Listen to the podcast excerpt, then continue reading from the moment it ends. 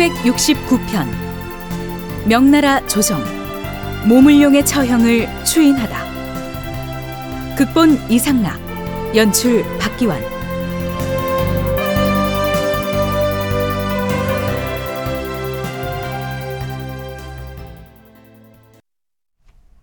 여러분 안녕하십니까? 역사를 찾아서의 김석환입니다. 지금 우리는 모물룡 사후의 가도 문제를 살펴보고 있는데요. 역사학계에서 가도 사건 혹은 동강진 사건이라고 불리는 이 사건의 내력을 잠시 정리해 보겠습니다.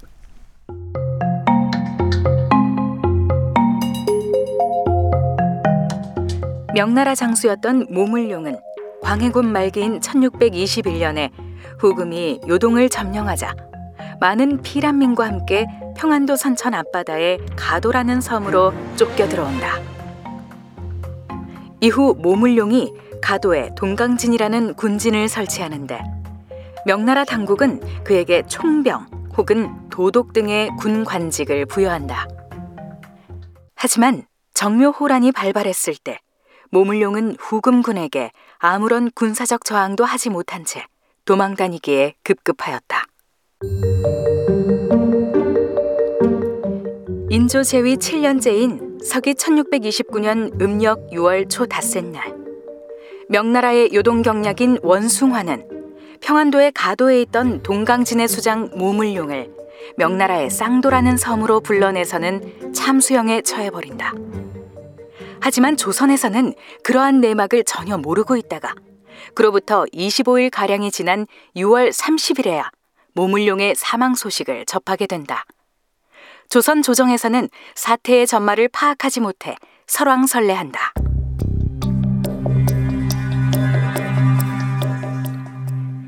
이틀 뒤인 7월 2일 원숭한 경략은 자신의 수하인 부총 서부주를 가도에 보내서 동강진의 군사들을 위무하고 군병을 점검하게 한다. 이어서 진계성이라는 군관을 가도에 파견하여 임시로 군사 업무를 살피도록 하고 가도에 남아있던 유해에게는 진계성을 보좌하도록 명한다. 모물룡이 죽고 나서 두 달 가까이 지난 인조 7년 7월 28일 원숭아는 인조에게 천문 형식의 서신을 보내온다. 서신에서 원숭아는 그동안 모물룡이 저지른 죄상을 일일이 열거한 다음 자신이 황제의 윤허를 받아서 그를 처형했음을 재차 강조한다. 그것만으로 모자랐던지 원숭아는 같은 날 또 한 통의 천문을 보내서 모물룡이 조선에 대해서 저질렀던 잘못도 열거하면서 조선과 명나라의 협조를 강조한다.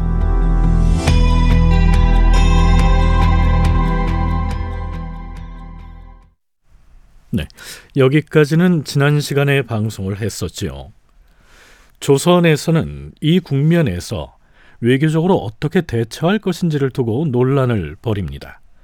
비변사 당상 회의가 열리고 있는 편전으로 가보시죠. 주상 전환합시오.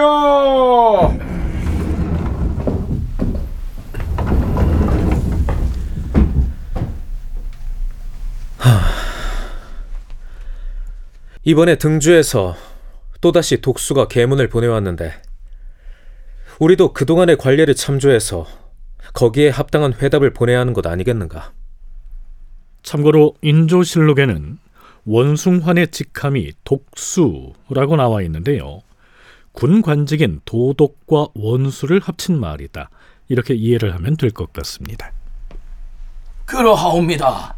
주상 전하로부터 전권을 위임받은 사신을 등주에 파견해서 원경략을 무난해야 할 것이옵니다. 그리하지 않고 시간을 지체하는 것은 자칫 상국인 명나라에 대한 우리의 간곡한 정성이 의심받을 수도 있을 것이옵니다.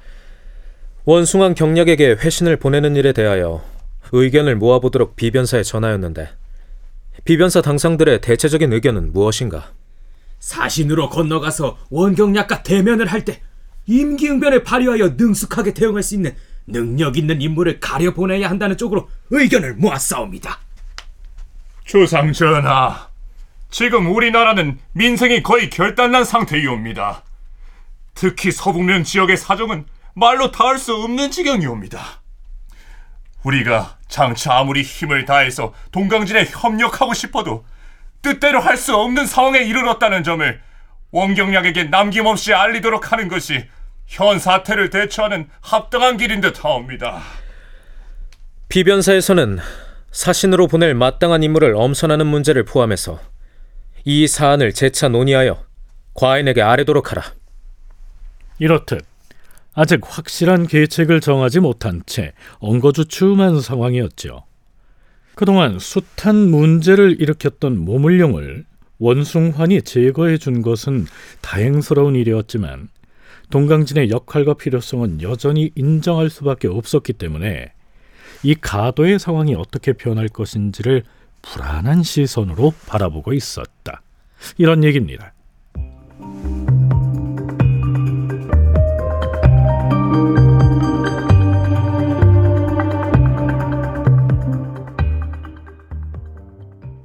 다음 달인 8월 8일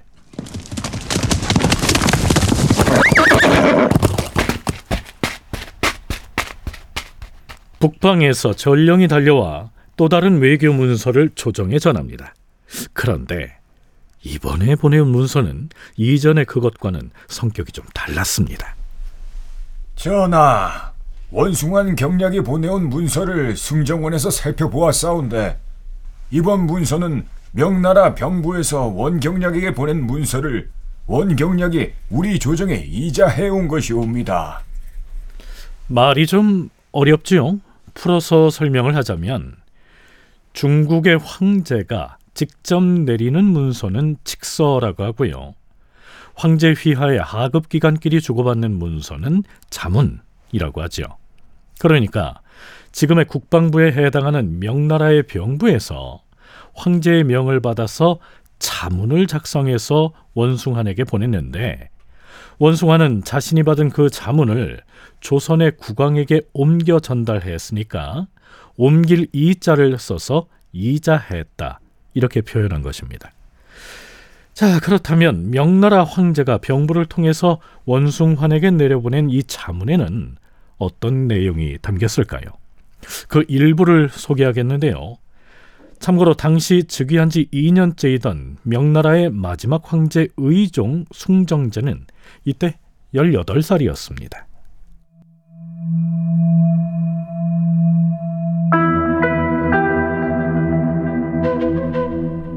짐은 지금 동부 지역에서 일어나고 있는 일들에 대하여 요동 경략 원숭안에게 일체의 책임과 권한을 맡겨서 군사적 방비를 더욱 굳건히 하도록 명하였다. 돌이켜보건대 동강진의 도독이었던 모물룡은 군진을 설치한 지 수년이 경과했음에도 걸핏하면 적군을 견제한다는 명분을 내세웠으나 실제로 조사해본 결과 전혀 그러한 사실이 없었다. 항복해온 적을 죽여서 자신의 전공으로 보고를 올리는 등 조정을 속이는가 하면 무기와 군량 등을 끊임없이 조정에 요구하여 막대한 비용을 허비하였다. 여러 차례 동강진을 다른 곳으로 옮기라는 명을 받고도 방자하고 거만하게 못 들은 채 하였으며 심지어는 후금 오랑캐의 항복을 받았다고 문서를 위조하여 보고하는 등 교만하고도 폐악스러웠으며 명나라 황제는 그동안 모물령이 저지른 죄상을 한참 더 언급한 다음에 원숭안이 쌍도에서 모물령을 처형한 행위에 대해서는 이렇게 설명하고 있습니다. 급기야 최근에 이르러서는 대규모 군대를 편성하여 배에 태우고 등주까지 진격해서는 큰 소리를 치면서 군량을 요구하고 반역을 도모하는 징후가 현저하게 드러났다. 이에 원숭안이 위기 상황을 목격하고서 자신이 직접 그를 처형한 뒤에 그의 죄상을 12개의 조목으로 나누어 주문을 올렸는데 모물룡의 죄는 사형의 처에 마땅한 것이었다. 대장을 사형에 처하려면 먼저 조정에 보고를 하는 것이 본래의 군사 기율이기는 하다. 그러나 이 경우는 참변을 미연에 방지하기 위해 계책을 결행한 것으로서 당시 상황으로 보아 갑자기 도모할 수밖에 없었던 일이었다. 원숭아는 규정에 맞지 않는 일을 행했다고 생각하여서 조정에 상소를 올리고 처분을 기다린다고 하였으나 네, 비록 원숭환이 규정을 어기고 모물룡을 임의로 처형했지만 당시에 더 급한 상황을 참조해서 문제 삼지 않기로 했다. 뭐 이런 내용입니다. 원숭아는 모물룡을 처형한 직후에 조선에 보낸 천문에서는 황제가 상방검을 직접 내려주면서 모물룡의 처형을 허락한 것처럼 극구 강조를 했었죠. 아마도 조선에서 자신을 동강진의 도덕을 사사롭게 살해한 범죄자로 여긴다면 큰 혼란이 있을 거라고 여겨서 그렇게 꾸며대지 않았을까 싶습니다. 자, 어찌됐든 원숭화는 모물룡에 대한 처형에 대해서 명나라 조정으로부터 사후 결재를 받은 셈이죠. 명나라 황제 의종은 끝으로 이렇게 덧붙입니다. 이번 사태와 관련하여 우선 가도의 곳곳에다 크게 방을 써붙여서 짐의 뜻을 알리도록 하라. 악행을 저지른 우두머리를 이미 처형한 이상 아직 드러나지 않은 폐역스러운 행위들에 대해서는 관대하게 처분하라. 또한 조선과는 서로 긴밀히 도와야 할 처지에 있으니 이 자문의 내용을 조선 조정에도 알리도록 하라.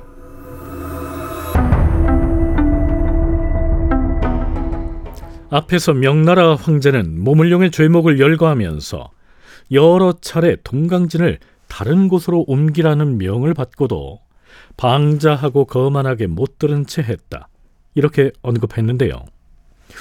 조선으로서는 혹시 명나라 조정에서 가도의 동강진을 폐쇄하거나 혹은 명나라 영토로 군진을 옮겨버리지는 않을까 매우 우려했을 것이다. 전공학자들은 대체로 그렇게 분석하고 있습니다. 서강대 계승범 교수의 얘기 들어보겠습니다. 모문령 이전과 모문령 이후에 큰 차이는 없어요. 당시 인조 정권은 하여간 우리가 스스로 후금의 군대를 막을 능력이 안 되니까 명나라 군대가 가도에 주둔하면서 길목을 딱 막아주고 있기를 바라는 것이죠. 그런 우리의 이해관계가 걸려 있기 때문에 그동안 모문령이 아무리 심한 요구를 해온다고 할지라도 우리가 허리띠를 졸라매서라도 모문령이 요구한 거를 다 제공했단 말이에요. 근데 그와 같은 지정학적인 필요성이 모문령을 제거했다고 해서 사라지는 건 아니고 모문령 후임으로는 정말 착실하고 훌륭한 사람이 와서 후금이 조선을 침입해 들어올 수 있는 그 길목을 잘 막아주기를 견제해주기를 바라는 마음은 변함이 없죠. 그렇다면 과연 장차 가도에 새로 들어서게 될 동강진의 새 지휘부에 아주 착실하고 훌륭한 사람들이 포진을 해서 조선 조정의 바람에 부응하게 될까요?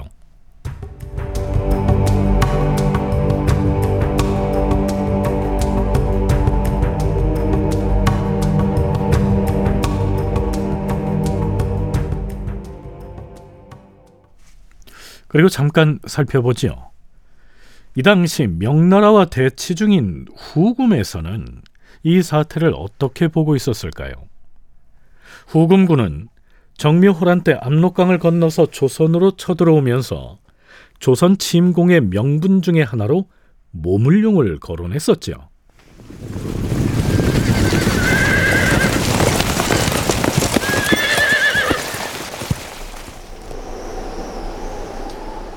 조선군은 들으라!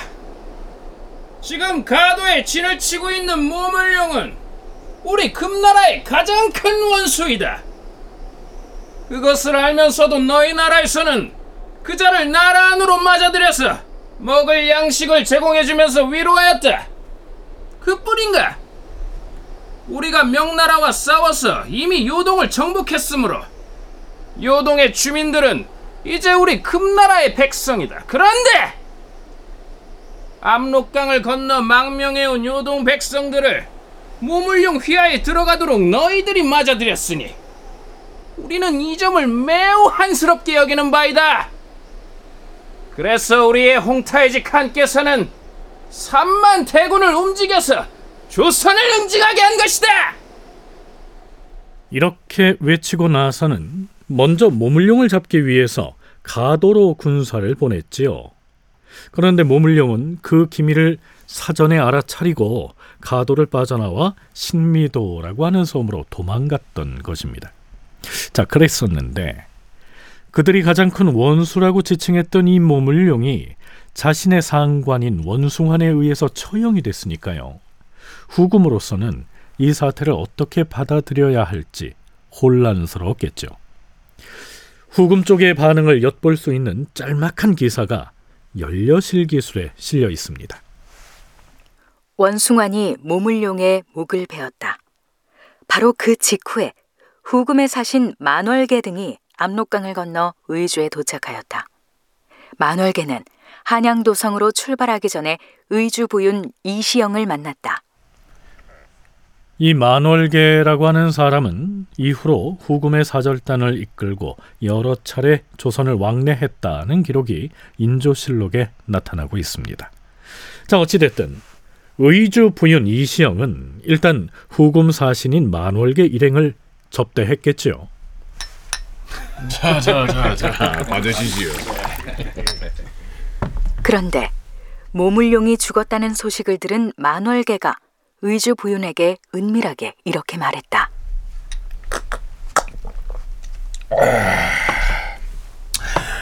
부윤날이 이 등주의 쌍도라는 섬에서 모물룡이 처형됐다는 사실은 조선에서도 알고 있을 텐데 사실은 모물룡을 우리가 죽인 것입니다.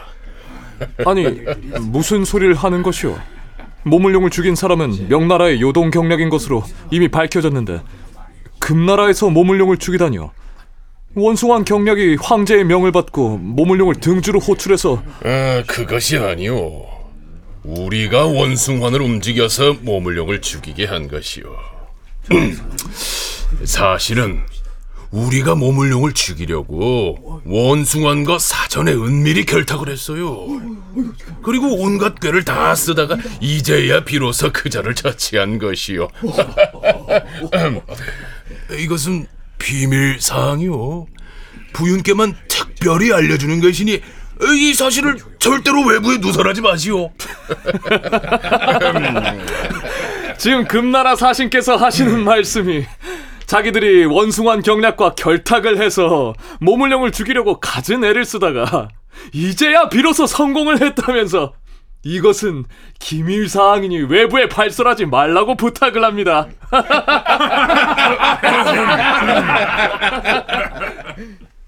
만월계의 그 말을 들은 의주부의 관리들은 모두 한바탕 크게 웃고 말았다.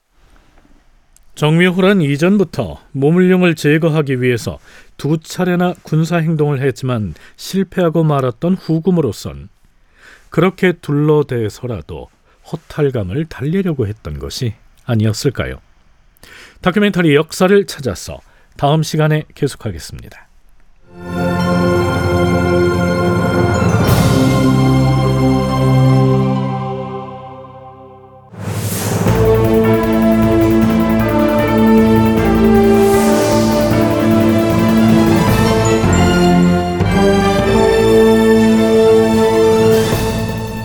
다큐멘터리 역사를 찾아서 제 1269편 명나라 조정 모물룡의 처형을 추인하다 이상락 극본 박기환 연출로 보내드렸습니다.